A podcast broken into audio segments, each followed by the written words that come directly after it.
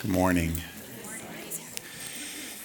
So, I know you're talking a little bit about the reality, the tangibleness, if that's a word, of some of these women that you've been studying. And we had the privilege some years back to, uh, to visit Israel. And some of you have, have done that as well, I know, or may have the opportunity to do it soon. And I would really encourage it. And one of our tour guide used to say, you know, you've read the Bible in black and white, but when you come to Israel, you see it in color.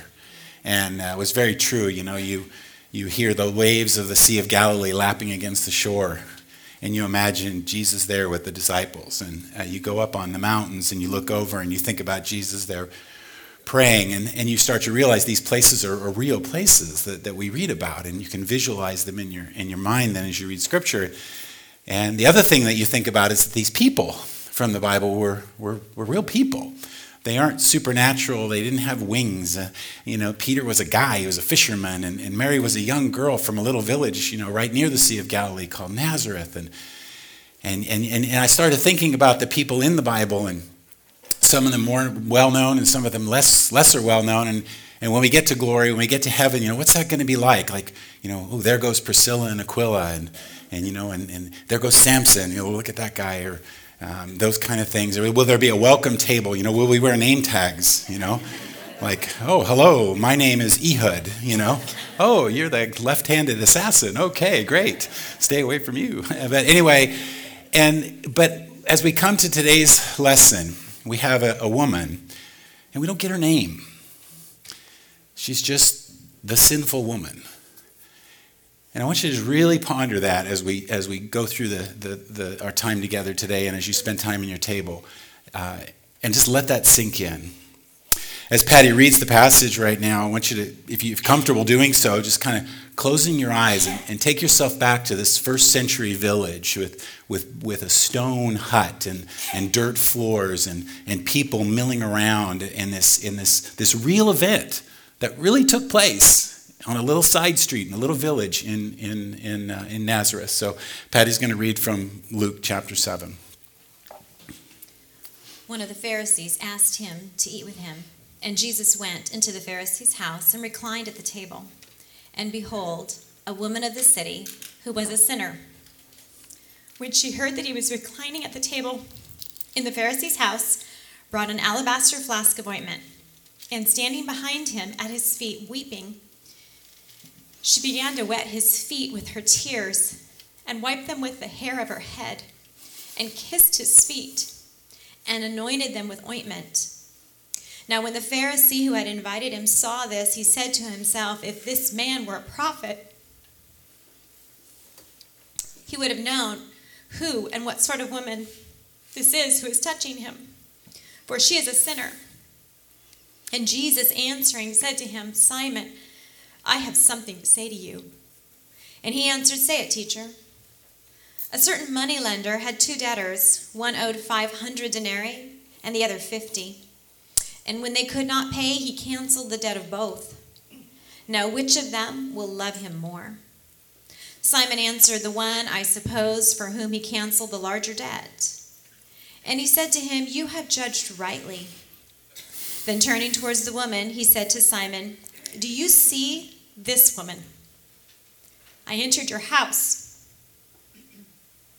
You gave me no water for my feet, but she has wet my feet with her tears and wiped them with her hair. You gave me no kiss, but from the time I came in, she has not ceased to kiss my feet.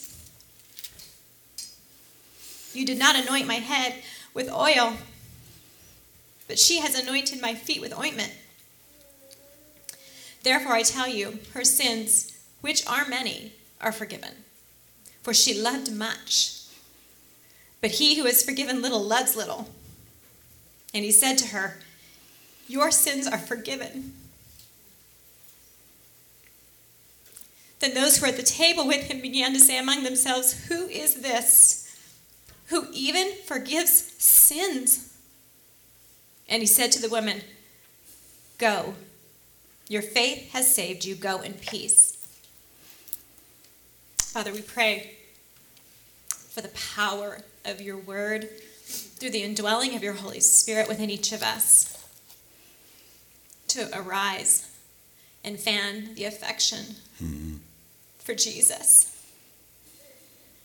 Wreck us anew, undo us anew for this one who even forgives sins. In his name we pray. Amen. Amen. Thanks. So, as we look into this fascinating interchange that again took place at an actual dinner party in the first century, we want to unpack the three main characters of the drama. We're going to see a forgetful man, an unforgettable woman, and an incredible Savior. First, a forgetful man. His name is Simon. He's a Pharisee.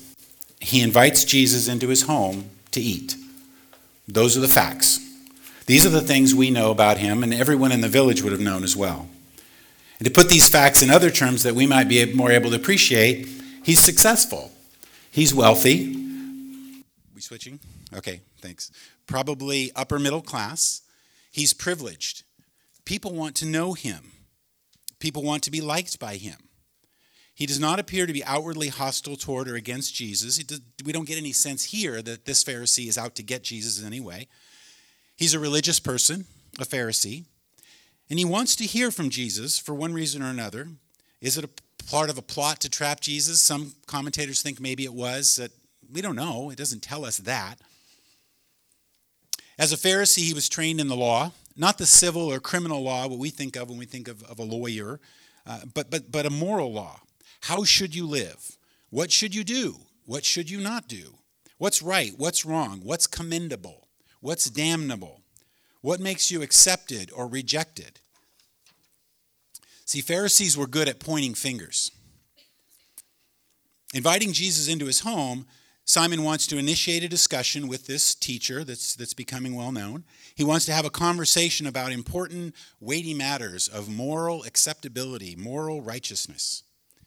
And see, when a person of Simon's standing in the community with a home like his invited an out of town teacher to come in for a gathering such as this, it was kind of understood that the community would be invited. People who were interested in those kind of discussions could come and listen in, kind of like a, a community event. That was part of the role of being a host, to open the event to the community. And a big crowd reflected well on the host, that they, they, they, they're throwing a good party, if you will. However, those who came from the community were su- supposed to follow certain rules of etiquette. They were not to speak or, or be heard from. That was for the experts, the teachers of the law, the well to do. Those from the community could fill in from the sides and the back. To, to use a phrase we sometimes hear people use about children, they're to be seen and not heard, so to speak. To be invisible, to be forgettable. However, we see that Simon is a neglect, neglectful, forgetful host. We can't ascribe motives to him, whether he was choosing to humiliate Jesus and treat him as some sort of second class citizen, or whether things just got busy and it was oversight. But we don't really know why, but we do know that, that Jesus points out Simon's forgetful neglect. He's forgotten some basic elements of hospitality. There's no water for dirty feet, there's no oil for dry skin, and there's no welcome, kiss of affection or respect. These are important components to being a host of, of this type. In typical Luke fashion, as Luke's playing out this, this, this dinner party and telling us what's happening at the home of this Pharisee, he tells us kind of a meanwhile on the other side of town, kind of sort of this narrative component. And we get this, this, this picture of a woman uh, who hears about this gathering. So this woman that enters the enters the drama now, we, we're going to find that, that that contrasting this forgetful man, Simon, is a woman who will become unforgettable. So she finds out about the dinner and that Jesus will be there. And so she comes and she brings a gift an alabaster jar of ointment probably more appropriately thought of as perfume. You know, we think of ointment, it's pretty thick and kind of gooey. Probably more like a perfume concentrate would be a good word to think of it. And alabaster, I, I learned, was is an interesting. It, it's it's kind of translucent. When they make a jar of alabaster, it's not glass, but it's not stone either. It's kind of this mixture, translucentish. So whatever you put in an alabaster jar, whatever color it is, that's what color the jar looks like. And it's porous. So if you put something in an alabaster jar, it, it, it has smell. That smell is going to seep through very subtly. Sometimes it was goosenecked and pinched off to seal it. Other times it was corked uh, and, and, and, and could be opened and closed at will. Usually bigger on the bottom, kind of goosenecked up on the top. And oftentimes it was, it was made small and worn around the neck as, an am, um, as a pendant. And so you can imagine something that smelled good, that had a pretty color to it, would become a sort of a jewelry. And because of the appeal to the eye and the scent, the type of woman who would want to ensure they had access to perfume wherever they went was oftentimes a prostitute. And that's the reason some commentators feel that this woman, being identified as a sinner with an alabaster jar, two and two together, that's where they get. So if your Bible notes say prostitute, that's where they get that. The scripture doesn't tell us that, but that's the inclination there that the, that the amp, that, that wearing a, an ampule of, of alabaster scent would be kind of a, a sign of the trade. The, the woman walking the street was something like that. Well, this woman is entirely different from Simon. He again is, a, is, is privileged, and people want to know him and want to listen to him. She is a sinner, as the scripture tells us. She's not one known for pointing out the sins and faults of others. She's used to fingers being pointed at her. She's unvalued. She's dismissed. She has nothing to offer in the public arena, nothing to offer in weighty spiritual discussions. She's not to speak at gatherings of important conversations. She's supposed to stay forgettable. Yet she honors Jesus, where Simon neglects and forgets him. Some commentators are even surprised that she gets into the house. Why wasn't there a bouncer at the door to say, You can't come in here? Here's this woman, this sinner, unaccompanied by a man that would kind of be expected. You're going to a discussion of spiritual things that she'd have a man there with her because she can't get invited. You know, it's funny, I taught on this passage before the Me Too movement, and it gave me a different set of lenses. You know, we, we can look, we can go back to the late 1800s and the early 1900s and women's suffrage and getting the vote. It took almost 100 years. Really? We can think of the feminism of the 70s, you know, the anger, and the Me Too movement of today again. But this is nothing new. If you read Luke's scripture, as you guys have been doing, we're reminded again and again of the radical way Jesus honored women. That, that he had a gender appreciation that we can still learn from today. So we wonder if there was a gasp or a moan or some collective chorus of whispering gossip as this woman enters the room with her alabaster jar, the sinner. The guests are reclining at a low table, their feet are behind them because they're dirty, away from the food. And you can see her making her way over people's feet, you know, kind of gingerly trying to step and not get on anybody, not make, make get anybody's way. She makes her way towards Jesus, where interestingly there's room. And she sits behind Jesus at his feet and she weeps. Tears, big tears, lots of tears. One who somehow gets in despite her low status and sinful reputation breaks the single rule assigned to a spectator at such a dinner party. She becomes visible. Instead of being invisible and forgettable, now she's weeping, filling the room with her sobs, loud enough for everyone to hear, messy weeping. The tears become so excessive that she has enough moisture where they fall to wet Jesus' feet. Think of that. That much tears. Perhaps noticing her fallen tears are mixing with the caked on dirt, forming rings of mud, she, she's aware no one has washed Jesus' feet. She decides to take it upon herself to serve Jesus, providing that common courtesy that Simon neglected. And then she does something that certainly sets the room abuzz with audible gasping and dropped jaws. She lets down her hair.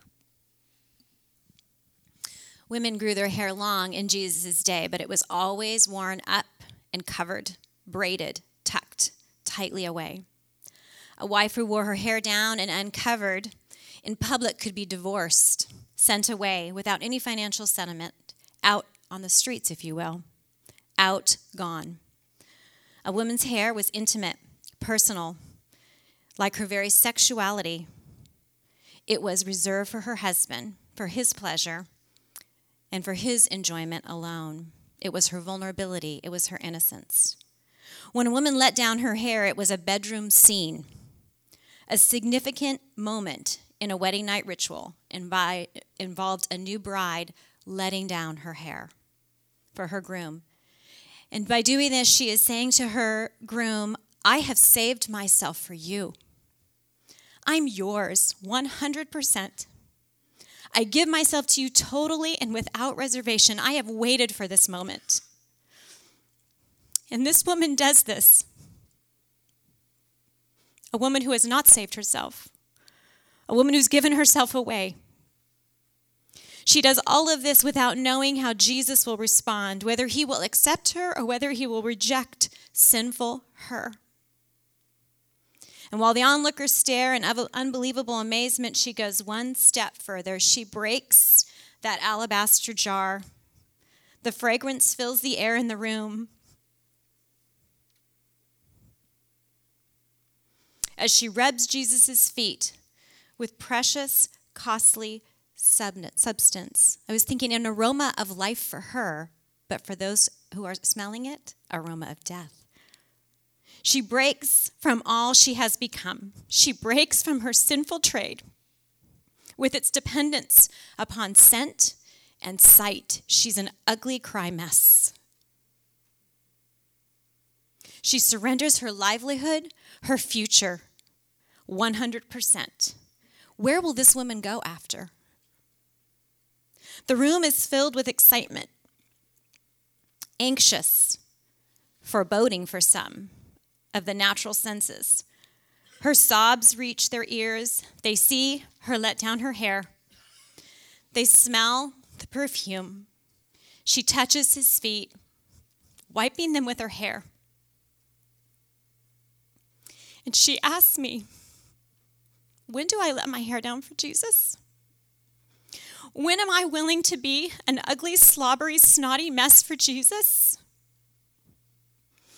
And as I was answering that very question, even in our study, I was reminded that it's when I teach. You may think I'm a snotty mess all the time. I'm not. Jenny will testify. For years, I never cried. I prayed for the gift of tears. And the Lord reminded me that when I teach is when I am a snotty mess. And honestly, it is only when I am preaching the gospel that I'm free. The moments before I stand up here to preach the gospel, I'm not free. I'm worried about what you think. And when I drive home, I have to preach myself the gospel to, to, to give, have that peace come back. But when I talk about Jesus, is the only time I'm free. The only time I'm abandoned is at the cross. Jesus, abandonment at the cross for me seeing what I would become, seeing what you would become, he said, This is worth it. As God brought this to mind, I'm also reminded of the many, many times I am tempted to neglect speaking of Jesus. I'm respectful. I don't use his name as a curse word, but I'm neglectful of speaking of him, of being abandoned for him. I don't want to give myself totally. I want to save myself for what others think how they will judge me more than how Jesus sees me. I was recently in a grocery line and I asked the checker about her day. I was sharing this with the leaders, and she said, Any day on this side of the grave is a good day. And I thought, hmm, that was an open door to talk about my Jesus, but I hesitated. I started to agree with her. I was neglecting Jesus and I was neglecting a woman he died to save right in front of me.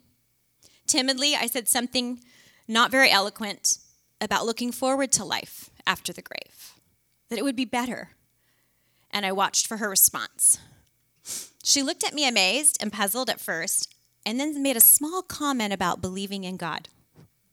So I said a bit more, and she said a bit more, and I said a bit more, and she said a bit more but it was still a pattern of respectful neglect. It still stopped short. This is a pattern of respectful neglect that I am not proud of. I know that in those moments, I need to be preaching myself the gospel in the same way that I do up here, in those very moments, in the checkout line at Save Mart. And although we've identified Simon as a forgetful man, and he did forget those common courtesies toward Jesus, he's not going to forget this. Scriptures pretty clearly tells us that, that he thinks that this woman should not even be touching Jesus because of who she is. This is scandalous behavior. This is, this is awkward. This is it's sexual in a way that, that, it, that is making him as the host uncomfortable. You know, Simon's a judger. He's a Pharisee and, and making an assessment, making judgments is part of his DNA. He's a right versus wrong kind of guy, and what's happening in front of him is just plain wrong. If someone speaks from God, Simon felt, they would judge this woman, not accept this inappropriate gesture. God is a God of judgment. He judges sin, she's a sinner. Simon expects a prophet of God to resist this over the top overture.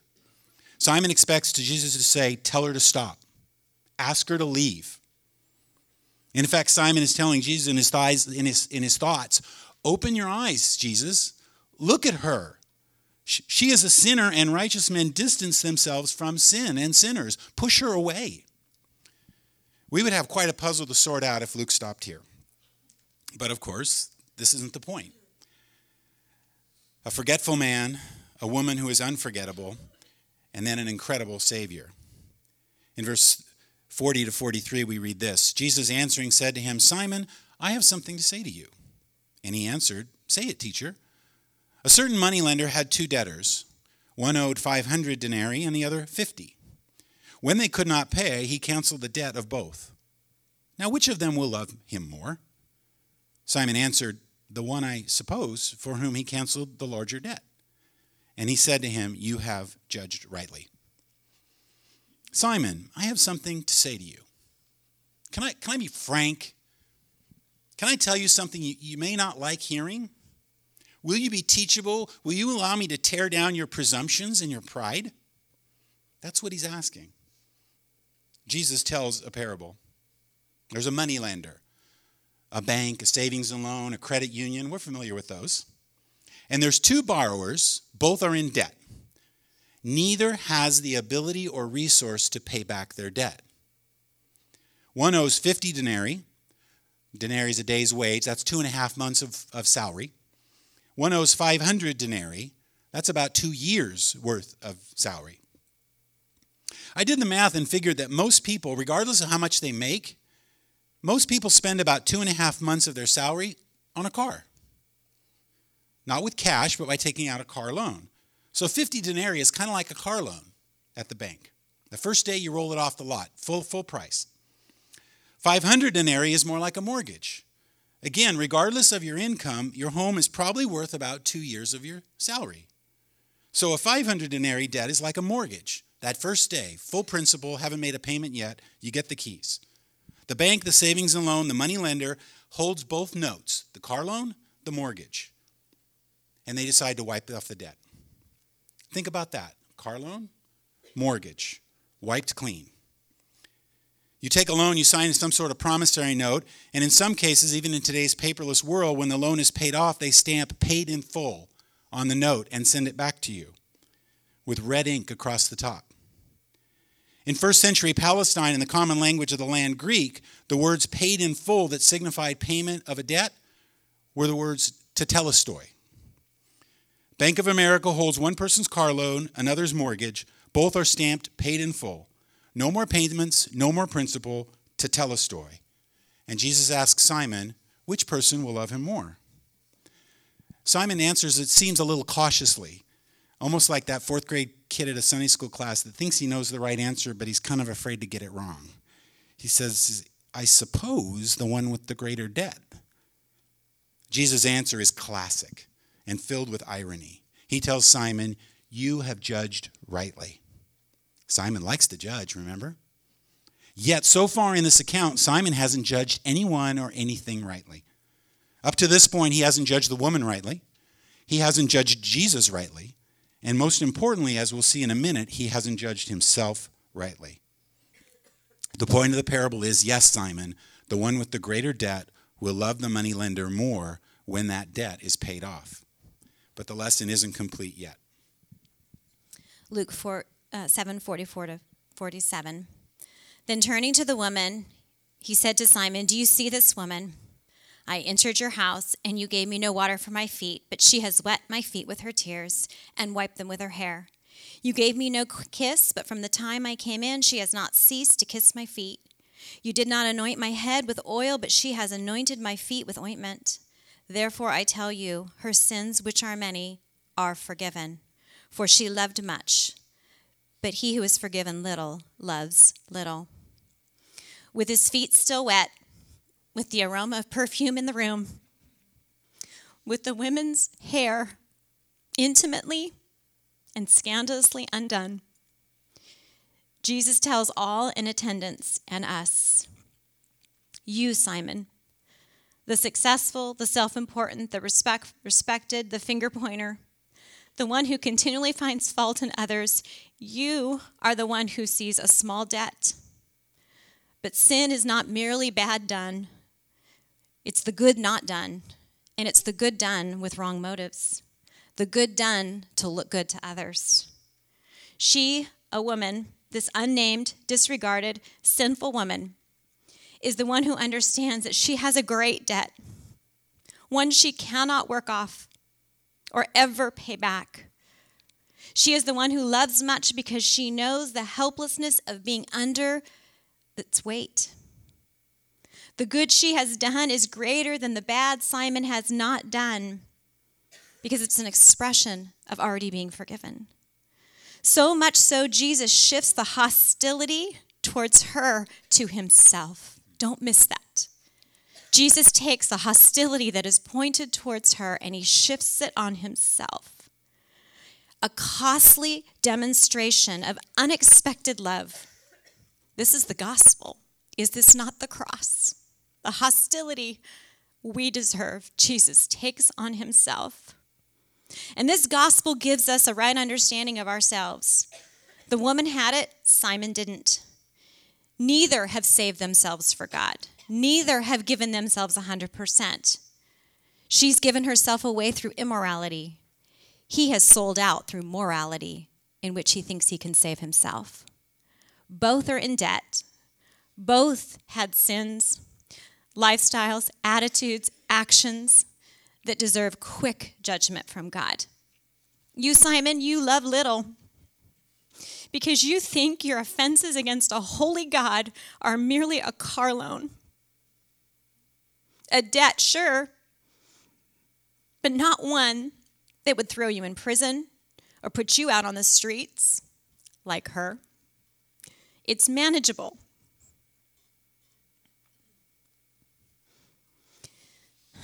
You see, sisters, we drift into legalism, judgmental hearts, when we look at ourselves as merely 50 denarii sinners.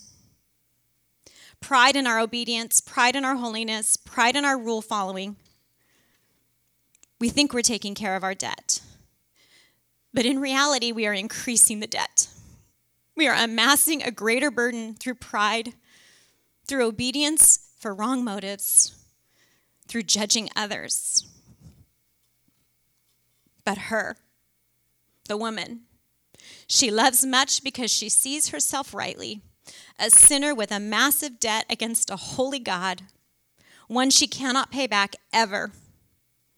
And she is not offering her love in exchange for a sin debt, but responding to a love that has collided into her life, offering to pay it. Jesus asks Simon, Do you see this woman? Moments earlier, Simon was screaming in his head, Look at her, Jesus. She's a sinner. Get rid of her. But Jesus turns it on Simon and says, Do you see her? She is a sinner, yes, but she knows how and why she's been forgiven.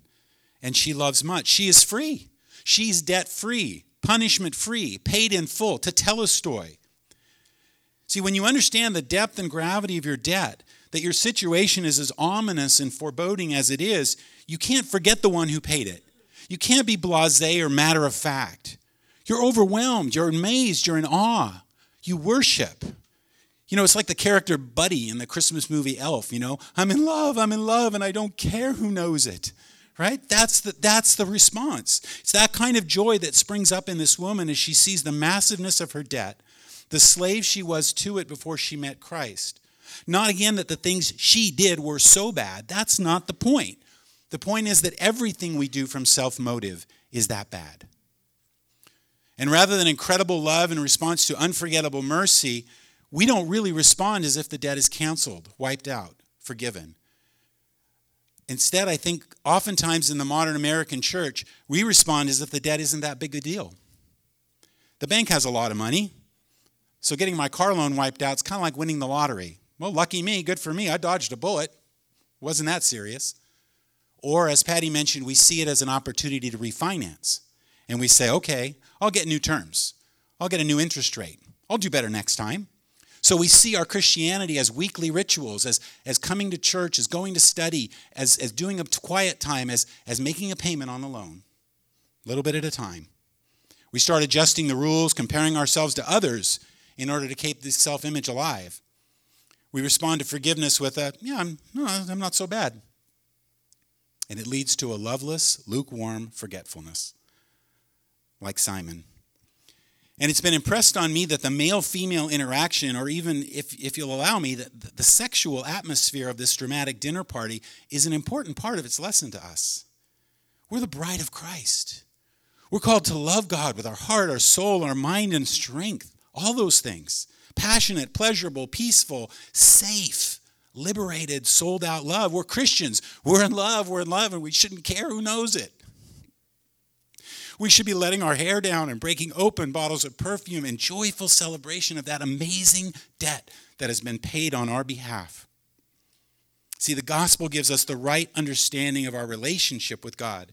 It transforms our life by transforming our motives and then, then our actions. Verse 48 to 50, he said to her, Your sins are forgiven.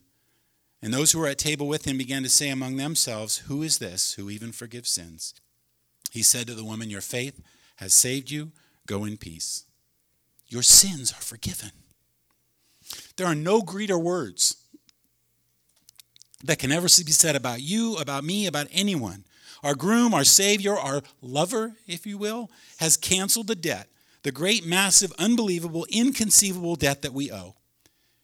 And many of you already put this together, but as Jesus hung on the cross, giving his life as payment for our debt, he proclaimed in a loud voice, It is finished.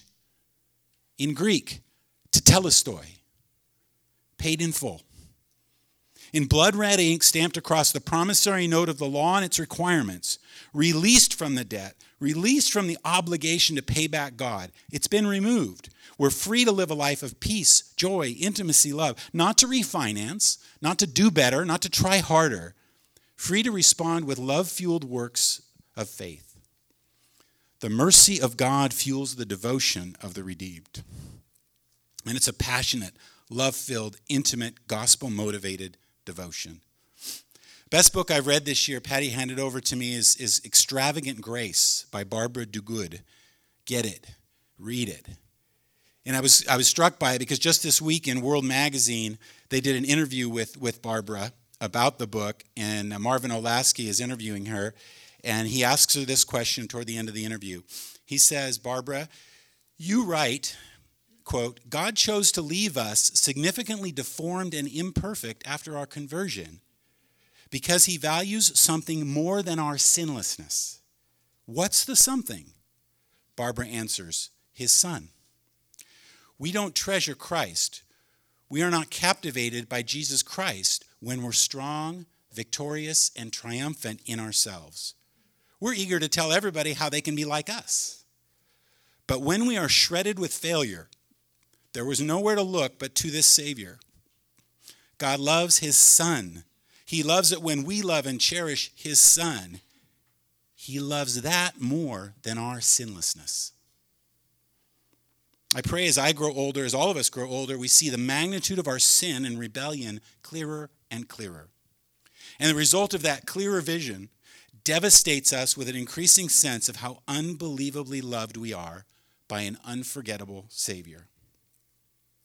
We're going to close with a song, and it's a song that you are all likely familiar with, even though it's not a hymn, it's not a praise chorus, as appropriate as those might be. It's probably a song you've never sung in church or maybe even heard played in church because, again, it's a love song. But I want you to think about this in relation to your Savior. Who is this who even forgives sins?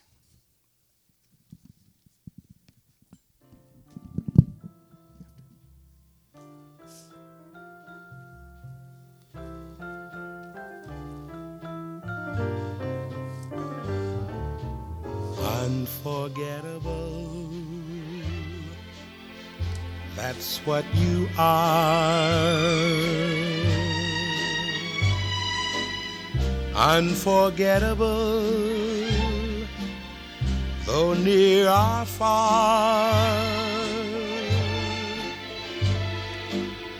Like a song of love that clings to me how the thought of you does things to me. Never before has someone been more unforgettable in every way. And forevermore that's how you stay.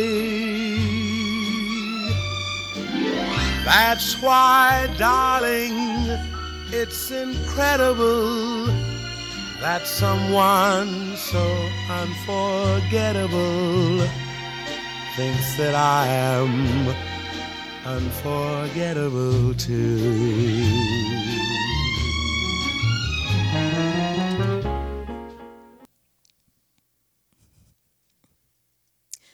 It be so.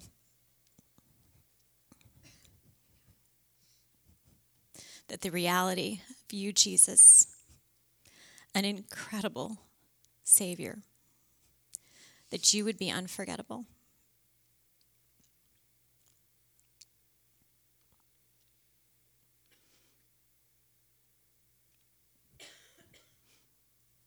That someone so unforgettable thinks that I that my sister's here, that the sinful woman and that Simon are all unforgettable too. And it's in your name we pray. Amen.